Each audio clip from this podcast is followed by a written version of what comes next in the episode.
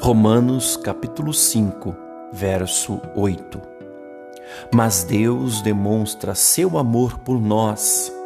Cristo morreu em nosso favor quando ainda éramos pecadores. Demonstrar amor por alguém que amamos é algo natural, seja em palavras, gestos ou ações acabamos demonstrando nossos sentimentos para a pessoa na qual depositamos nosso amor e carinho. No entanto, fazer o mesmo por alguém que você não conheça, alguém que você nunca viu na vida, já não é tão natural assim. Mesmo que supostamente esta pessoa seja merecedora, mesmo que ela tenha todos os atributos que a qualifique como uma pessoa boa, de bom caráter, com um comportamento exemplar, ainda assim, enquanto você não a conhece, fica difícil ou até impossível você esboçar qualquer gesto de carinho ou amor. Esta situação fica ainda menos improvável quando sabemos que o outro, na verdade, é uma má pessoa, com caráter duvidoso e atitudes e ações que reprovamos. Neste cenário, o amor fica praticamente impossível, ainda mais a sua demonstração.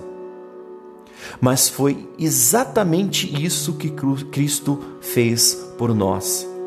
Éramos pecadores, não havia em nós parecer e nem formosura Éramos como ovelhas desgarradas, andávamos sem ordem e sem direção.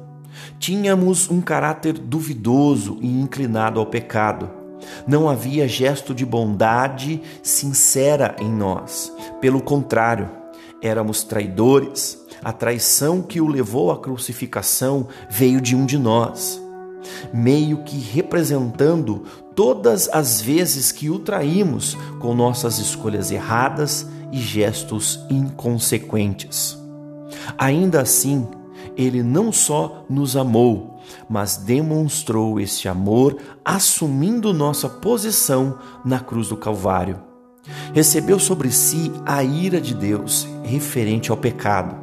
Ele passou a não ter nem parecer e nem formosura carregou sobre si nossos pecados, tudo por nos amar.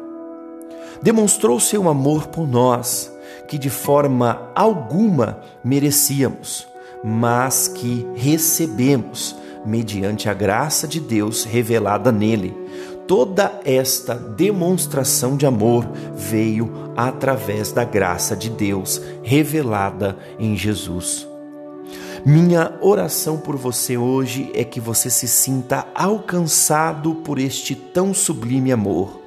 Mesmo que você pense não merecer, mesmo que você ache que não há razões para ele te amar, oro para que, mesmo em meio ao caos da pandemia, do luto, da solidão e dos problemas, você sinta-se alcançado por esta incrível graça do amor de Deus demonstrada em Cristo Jesus, nosso Senhor. Que você tenha um dia abençoado